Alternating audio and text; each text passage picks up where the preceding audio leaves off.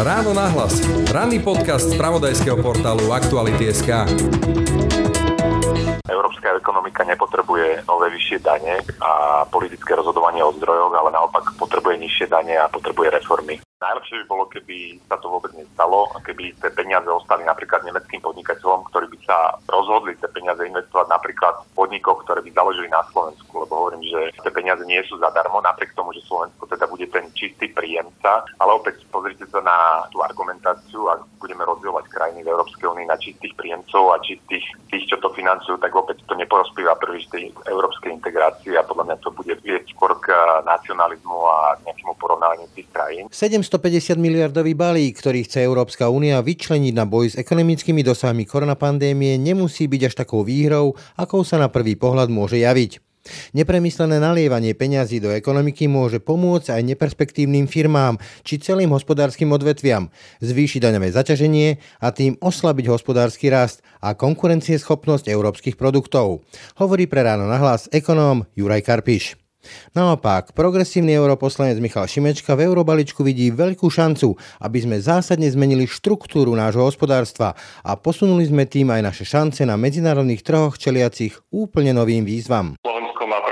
Svojím ekonomickým modelom, ktorý je závislý na veľkých automobilkách, na montážnych halách a že sme ohrození možno viac ako iné ekonomiky v Európe.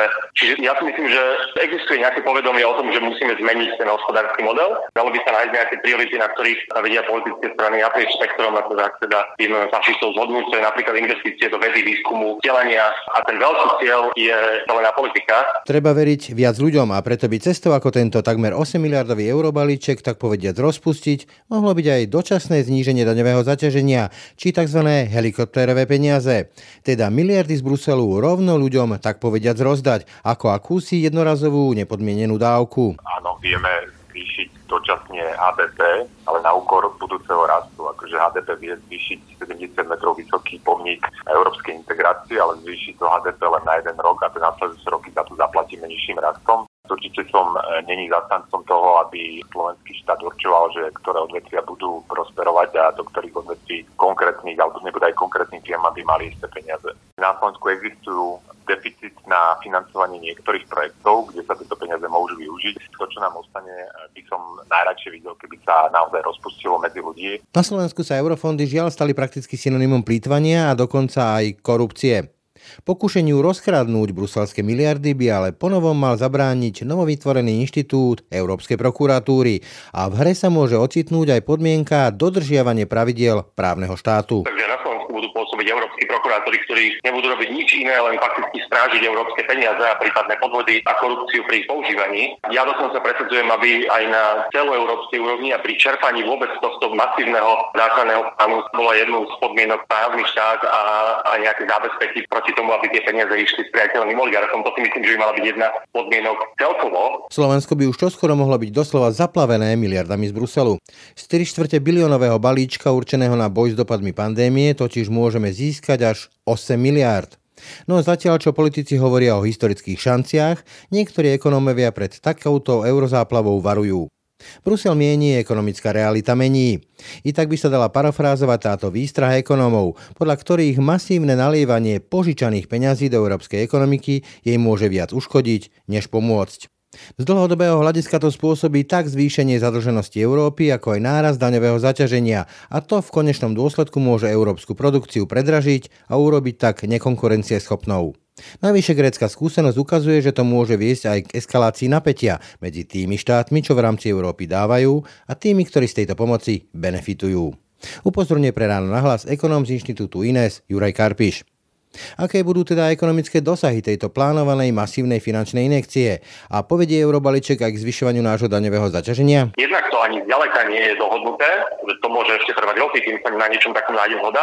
A aj keby sa našla, sú to relatívne malé peniaze a malé zdroje v porovnaní s tým 1,7 bilióna eur, ktorý potrebujeme, to budú akoby v zlomkových percinkách. Ale si myslím, že časom nejakým európskym daniam asi príde a najreálnejšie mi prípada práve tá daň digitálna pre veľké veľké globálne firmy. V ráno nahlas odpovedie europoslanec Michal Šimečka a už spomínaný ekonóm Juraj Karpiš. Je štvrtok, 11. júna. Pekný deň vám želá Brani Robšinský. Ráno nahlas. Ranný podcast z pravodajského portálu Aktuality.sk. Na telefonickej linke v tejto chvíli vítam analytika inštitútu INES Juraja Karpiša. Dobrý deň. Pán Karpiš, Európska únia sa rozhodla podporiť ekonomiky po pandémii koronavírusu obrovským balíčkom, okolo 750 miliard, plus je tam rozpočet, plus eurofondy. Slovensko by z toho mohlo získať až 10 miliard.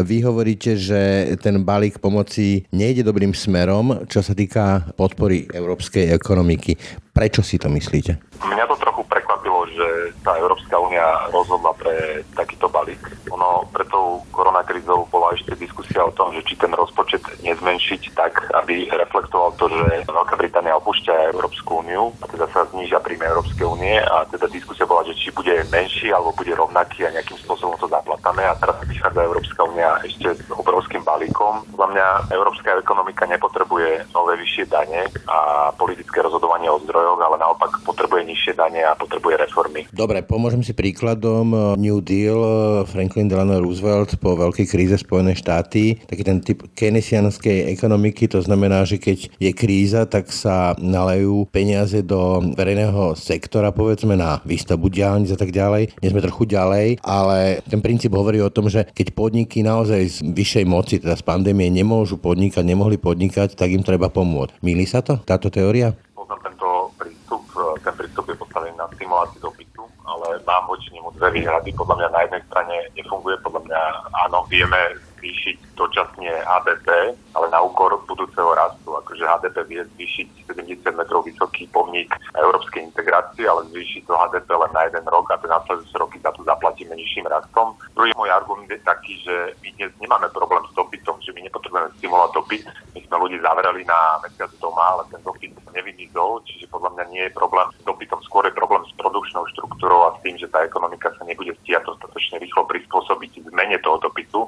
Čiže ja nevidím dôvod pre stimulovanie dopytu, ja vidím skôr dôvod pre to, aby sme uľahčili tej ekonomickej štruktúre adaptáciu a to sa robí skôr reformami napríklad trhu práce alebo znižovaním daní a nie naopak zvyšovaním daní a prerozdeľovaním strojov. Povedzme, na to Slovensko príde tých 8 miliard z tohto balíčka plus eurofondy. Politici zatiaľ e, z vládnej koalície nemajú celkom jasnú predstavu, čo s tým. Čo by ste im vy poradili s takýmto veľkým balíkom? Čo by mali urobiť?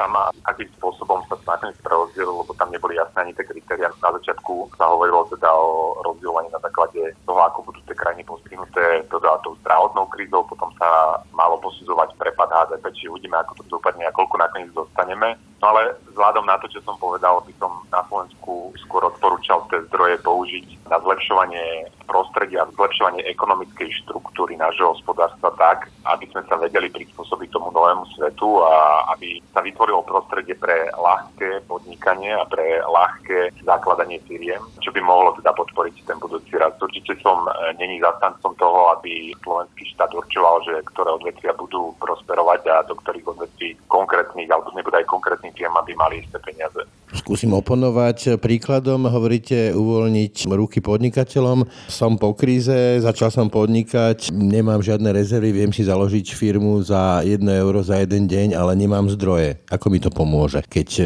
môžem podnikať, ale nemám s čím. Tu by som vám oponoval tých zdrojov alebo tej likvidity na európskom trhu až až. Vidíme to na extrémne nízkych úrokoch.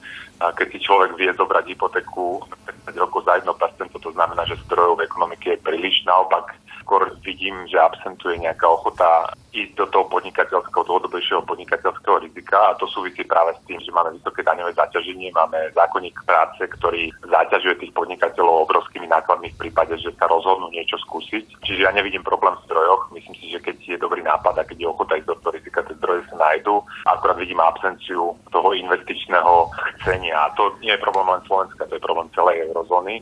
A práve podľa mňa zvýšenie daní toto chcenie, investorské a podnikateľské chcenie ešte, ešte zhorší. Čiže z vášho pohľadu by bolo cestou niečo ako vrtulníkové peniaze, prípadne basic income, to znamená taký ten základný nepodmienený príjem, rozdať ľuďom, aby oni potom tie peniaze míňali, prípadne zvážili, kam ich investujú? Najlepšie by bolo, keby sa to vôbec nestalo, keby tie peniaze ostali napríklad nemeckým podnikateľom, ktorí by sa rozhodli tie peniaze investovať napríklad v podnikoch, ktoré by založili na Slovensku, lebo hovorím, že tie peniaze nie sú zadarmo, napriek tomu, že Slovensko teda bude ten čistý príjemca, ale opäť pozrite sa na tú argumentáciu, ak budeme rozdielovať krajiny v Európskej únii na čistých príjemcov a čistých tých, čo to financujú, tak opäť to neporospíva príliš tej európskej integrácii a podľa mňa to bude viesť skôr k nacionalizmu a nejakému porovnávaniu tých krajín. Ale aby som sa vrátil teda k použitiu tých peňazí, áno, na jednej strane si myslím, že na Slovensku existujú deficit na financovanie niektorých projektov, kde sa tieto peniaze môžu využiť, čiže to nejaká infraštruktúra cestná alebo informačné technológie, ale na druhej strane to, čo nám ostane, by som najradšej videl, keby sa naozaj rozpustilo medzi ľudí a to nejakou formou možno dočasnej daňovej reformy a teraz buď to môže byť dočasné zniženie dane z pridanej hodnoty, alebo to kľudne môže byť nejakou jednorazovou dávkou. Politici, s ktorým som hovoril na Slovensku, hovoria, že ak to povedie k zvyšovaniu daní, tak to budú dane v rámci únie. To sú digitálne dane, nejaké, nejaký poplatok za podnikanie v únii. Nedopadne to na našich ľudí, že dostaneme ten balík a zároveň k tomu prídu nejaké vyššie dane? Samozrejme dopadne, lebo aj keď sa bavíme o tom, že Slovensko, v úvodzovkách Slovensko je čistý príjemca, tak neexistuje Slovensko, existujú rôzne, rôzne ľudia na Slovensku a niektorí z nich, ktorým sa tam nové peniaze nedostanú, alebo sa z nich dostane menej, budú na to doplácať vo forme tých daní, ktoré budú novo zavedené. A teraz sa spomínajú najmä tie dane na tretie subjekty za to, že môžu podnikať na európskom trhu, čo mi príde pomerne nešťastné. Ďalší druh daní sú nejaké zelené dane, ktoré sa spomínajú, že sa pozvyšujú alebo zavedú nové. A tretí druh je presne na tie eh, veľké internetové spoločnosti zahraničné, a tak keď sa zdania, tak eh, šťastie je možné čakať, že sa to preniesie aj na slovenských spotrebiteľov úplne na záver. A aké to podľa vás bude mať politické dôsledky? Už ste niečo naznačili. Keď si pripomenieme povedzme pomoc Grécku, tak tá výrazne rozdielovala aj politickú scénu. Teraz povedzme Taliansko malo potom problémy a takýmto balíkom by ešte výraznejšie narastla, narastol jeho dlh. Môže to viesť k nejakým odstredivým tendenciám v Únii? Ja vnímam toto riziko a tento krok vnímam ako pokračovanie v tom, čo nefungovalo v minulosti a presne si myslím, že čím viac bude prerozdielovať tá Európska únia, týmto bude vyvolávať väčšie pnutia a budú tie krajiny na seba hľadiť, že kto na koho doplaca a z dlhodobého hľadiska to podľa mňa neprospeje Európe a integráciu Európe. Toľko Juraj Karpiš, ďakujem za rozhovor. Ďakujem za pozvanie, všetko dobré. Počúvate podcast Ráno na hlas. V tejto chvíli som v telefonickom spojení s europoslancom Michalom Šimečkom. Dobrý deň. Dobrý deň, ďakujem. Pán Šimečka, Európska únia bude aktuálne hospodáriť so sumou až nepredstaviteľnou sumou 1 bilión 850 miliárd, 750 miliárd. To je vlastne balík, ktorý by sa mal vyčleniť na riešenie dopadov koronakrízy. Slovensku sa z toho ujde takmer 8 miliárd. Ako by sme podľa vás tieto peniaze mali využiť? Aj vzhľadom povedzme na tú skúsenosť, ktorú máme s čerpaním eurofondov, kde nevieme ich čerpať. Veľa z nich zmizne na nezmyselné projekty a veľa z nich zmizne aj na korupciu.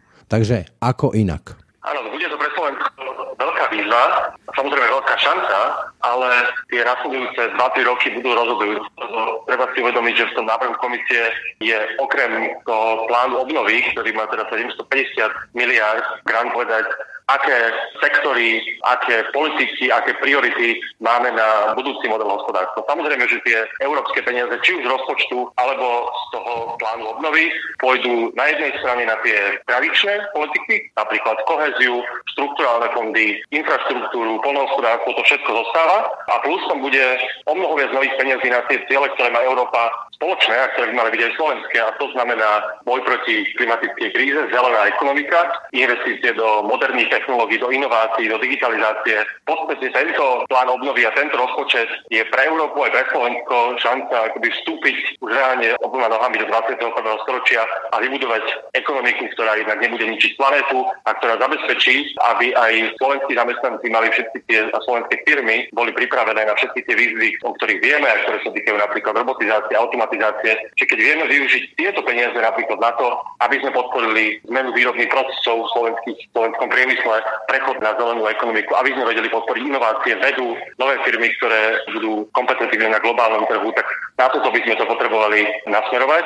A ja si myslím, že presne ako ste povedali, Slovensko má historicky relatívne akoby zlú skúsenosť s čerpaním eurofondov. Sme skoro poslední v Európskej únii, myslím, iba Chorváti sú za nami. Čiže teraz sa to bude vyžadovať o mnoho aj menej byrokratický, viac strategický prístup a pot- musíme si už teraz povedať, že vládna koalícia, ale aj opozícia, vlastne celá spoločnosť, že čo sú tie priority na najbližšie generácie, lebo teraz sa o to bude rozhodovať. Je pravda, že máme na to dať niekoľko mesiacov, aby sme s takým plánom prišli. Aj komisia od nás bude chcieť, čiže teraz tá diskusia má prísť. To sa práve chcem spýtať, lebo podmienkou de facto je vypracovanie akéhosi reštrukturalizačného plánu slovenského hospodárstva, ktoré dnes otvorene povediac postavené na tých automobilkách. A myslíte si, že existuje nejaký taký plán v tých politických elitách, lebo zatiaľ sme počúvali o tých nájomných bytoch od Borisa Kolára a skôr sa tápa. Čiže čo konkrétne by sme teda mohli ponúknuť v tom reštrukturalizačnom pláne, aby to neskončilo tými povestnými zámkovými dlažbami na námestiach dedín a miest? Áno, tak o tomto sa samozrejme hovorí už celé roky, že Slovensko má problém so svojím ekonomickým modelom, ktorý je závislý na presne na veľkých automobilkách, na montážnych halách a že sme ohrození možno viac ako iné ekonomiky v Európe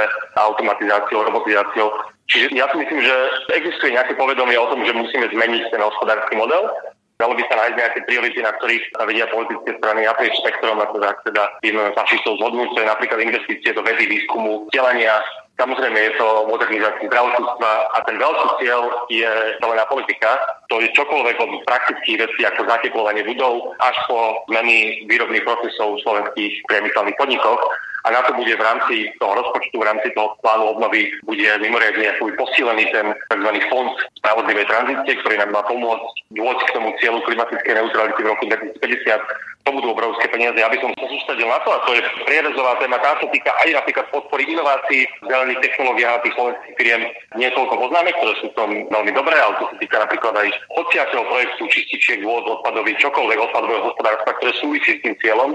Ja by som toto jednoznačne dal ako, ako jednu z priorít. A tú druhú, pochopiteľne, vzdelávanie, veda, výskum a tú tretiu digitalizácia, to je opäť dlhodobý problém Slovenska, nielen štátnej správy, ale aj celkovo podpora investícia do inovatívnych technologických firiem. Tam Slovensko ukazuje, že máme aj zopár firiem slovenských, ktoré sú svetové, ktoré majú produkty, ktoré sú kompetentívne na globálnom trhu. Tam niekde by som videl tie kľúčové priority pre ten budúci hospodársky model na Slovensku. To sa rovno chytím. To, čo hovoríte, teda digitalizácia, ten program OPIS, to je program, kde miliarda zmizla, tak povediac. Ako investovala sa miliarda, ale výsledky prakticky nevidíme. A ono na Slovensku tie eurofondy sú vnímané, alebo peniaze z Bruselu, povedané takto sú vnímané ako zdroj korupcie. Neobávate sa, že takto rýchle a takto masívne čerpanie peňazí z Bruselu povedie k tomu, že sa rozkradnú? Samozrejme je to nielen na Slovensku pochopiteľne, ale, ale aj v iných európskych krajinách, ktoré majú problém s korupciou. Niečo by tá situácia mohla byť priaznejšia aj na európskej úrovni a to je tým, že už bude od teraz vlastne od jesene fungovať inštitúcia, inštitút Európskeho prokurátora, ktorého zmyslom je práve vyšetrovať podvody s európskymi peniazmi, čo je mimoriadne silný nástroj, ktorý doteraz Európa nemala. Čiže tam Slovensko je jeho súčasťou, takže na Slovensku budú pôsobiť európsky prokurátori, ktorí nebudú robiť nič iné, len fakticky strážiť európske peniaze a prípadné podvody a korupciu pri ich používaní. To by som povedal, že možno je nejaký typ posilnenej garancie. Ja dokonca presadzujem, aby aj na celoeurópskej úrovni a pri čerpaní vôbec tohto masívneho záchranného plánu bola jednou, jednou z podmienok práve právny štát a, a nejaké zábezpeky proti tomu, aby tie peniaze išli s priateľným oligarchom. To si myslím, že by mala byť jedna podmienok celkovo, preto aby členské štáty Európskej únie a respektíve ich vlády mohli čerpať tieto peniaze. Jednoducho v nich musí fungovať právny štát, nezávislá justícia, policia a prokuratúra, ktorá je schopná tieto podvody vyšetriť. Čiže v niečom sme na tom ako Európa možno lepšie lepšie. A teda ja samozrejme dúfam, že táto vláda, ktorá bola, alebo teda jej strany, ktoré boli zvolené a ktoré majú na tom protikorupčnom etose a majú akoby vpísaný do rodného tak verím, že to bude akoby rozdiel od tých smeráckých vlád. Samozrejme, že čokoľvek sa môže stať, ale tak mám akúsi dôveru, že tieto strany vstupovali do koalície s tým, že teda vyčistia Slovensko od korupcie, že aspoň niečo sa im podarí. Veľa ľudí vníma tieto peniaze, ktoré by Slovensko mohlo získať ako, ako si pôžičku, ktorú budeme musieť vracať a nejaký záväzok voči e, Bruselu. Viem, že sa ale hovorí aj v Európskom parlamente a v Európskej komisii o tom, že takéto masívne peniaze budú sprevádzané aj novými európskymi daňami, čiže bude to niečo za niečo, to znamená, že dostaneme nejaký obrovský balík peňazí a bude to sprevádzané aj nejakými daňami vyššími tu u nás na Slovensku? Takto to.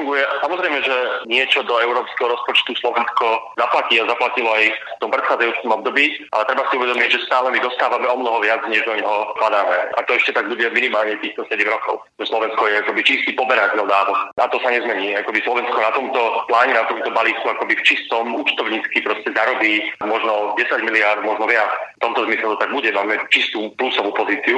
To, o čom sa uvažuje v kontexte toho, že Európa dnes potrebuje financovať obnovu po korone, sú možné nové samostatné zdroje Európskej únie, pretože dnes väčšina tých zdrojov aj na tento obrovský balík pôjde s príspevkou národných štátov. Plus teda Európska komisia si požičia na finančných trhoch v mene Európy ako celku. Či nové dane? To, o čom sa uvažuje, sú tzv. nové zdroje a to by boli celoeurópske áno, dane pre napríklad veľké technologické firmy, ktoré operujú na jednotnom trhu, ktoré sa vyhýbajú zdaneniu, pretože optimalizujú svoje daňové náklady po celej Európe, pretože sa ich veľmi často zdaňuje. Ďalšia možnosť takéhoto vlastného zdroja by bola daň finančných transakcií, o ktorej sa diskutuje už roky. Ďalším by bolo napríklad tzv. uhlíkové clo na dovoze, ktoré by malo vyrovnávať ako si a dávať Európu do nejakej férovej pozície voči ostatným znečisťovateľom, lebo my sa budeme snažiť akoby dostať k tomu cieľu tej klimatickej neutrality a znižovať emisie, ale naši obchodní partneri nebudú. To znamená, že pre nich to bude do istej miery výhodnejšie, lebo budú používať akoby špinavšie technológie a my ich za ten rozdiel môžeme vypýtať to, ktoré by bolo novým zdrojom financí pre Európsku úniu. To sú všetko dnes návrhy. Že vám ešte skočím do reči. Uvažuje sa aj o tom, že by sa zaviedla nejaká dáň alebo poplatok, alebo akokoľvek to nazvem, za právo podnikať na území Európskej únie, ale celý ten balík, keď e, hypoteticky sa o tom rozprávame, nepovedie k tomu, že potom produkty Európskej únie budú drahé, že to oslabí exportnú schopnosť Európskej únie? Tak pochopiteľne, že keď chceme, aby naše produkty, a špeciálne na priemyselné alebo vlastne všetky na jednotnom trhu splňali nejaké vzdialené štandardy, pretože to považujeme za dôležitú hodnotu záchranu životného prostredia, tak samozrejme to bude v prvej chvíli nie nejaké náklady. Ja si myslím, že to je zásade výhodné ekonomicky pre naše firmy a pre európske firmy, pretože tam je budúcnosť aj svetového trhu. Ale samozrejme, že v istej chvíli tie proste špinavšie výrobné postupy budú lacnejšie a presne preto sa má použiť to dovozné clo, aby sme nestratili túto konkurencieschopnosť na svetovom trhu ako Európa. To, čo ste vraveli ako daň za možnosť podnikať na európskom trhu, to sa pravde povedia v tejto chvíli o tom sa neuvažuje a treba aj si asi uvedomiť, že keď sa bavíme o nejakých nových celoeurópskych daniach, jednak to ani zďaleka nie je dohodnuté, že to môže ešte trvať roky, kým sa na niečom takom nájde zhoda. A aj keby sa našla, sú to relatívne malé peniaze a malé zdroje v porovnaní s tým 1,7 bilióna eur, ktorý potrebujeme, to budú akoby v zlomkových percentách budú tie zdroje. Väčšina peniazí naďalej pôjde z príspevku národných štátov, prípadne tie pôžičky, ktorú Európska komisia urobí na finančných trhoch. Že tam sa naozaj nebavíme, že ako je to v prípade federácií Eh, Spojených štátov alebo iných, kde má federálna vláda akoby najviac zdrojov z federálnych daní, tak o ničom takom sa v prípade Európskej únie v tejto chvíli nediskutuje. Ale si myslím, že časom samozrejme nejakým eh, vlastným zdrojom alebo celoeurópskym daniam asi príde a najreálnejšie mi prípada práve tá daň eh, digitálna pre veľké globálne firmy, pretože tie jednoznačne sa bránia poriadnemu zdaňovaniu, hej, že koľko platí Google alebo Facebook daní, aké má tržby v Španielsku, Taliansku alebo na Slovensku. Takže to si myslím, že najreálnejšie najreálnejšie, ale aj tak sa reálne nebavíme o takých obrovských peniazoch. Takže toľko Michal Šimečka, ďakujem za rozhovor. Ďakujem veľmi pekne a prajem pekný deň. Ráno nahlas. Ranný podcast z pravodajského portálu Aktuality.sk. To bolo dnešné ráno na hlas. Počúvajte nás každé ráno na webe aktuality.sk lomka podcasty, ako i v ďalších podcastových aplikáciách. Pekný deň a pokoj v duši praje. Braň Robšinský. Všetky podcasty z pravodajského portálu Aktuality.sk nájdete na Spotify a v ďalších podcastových aplikáciách.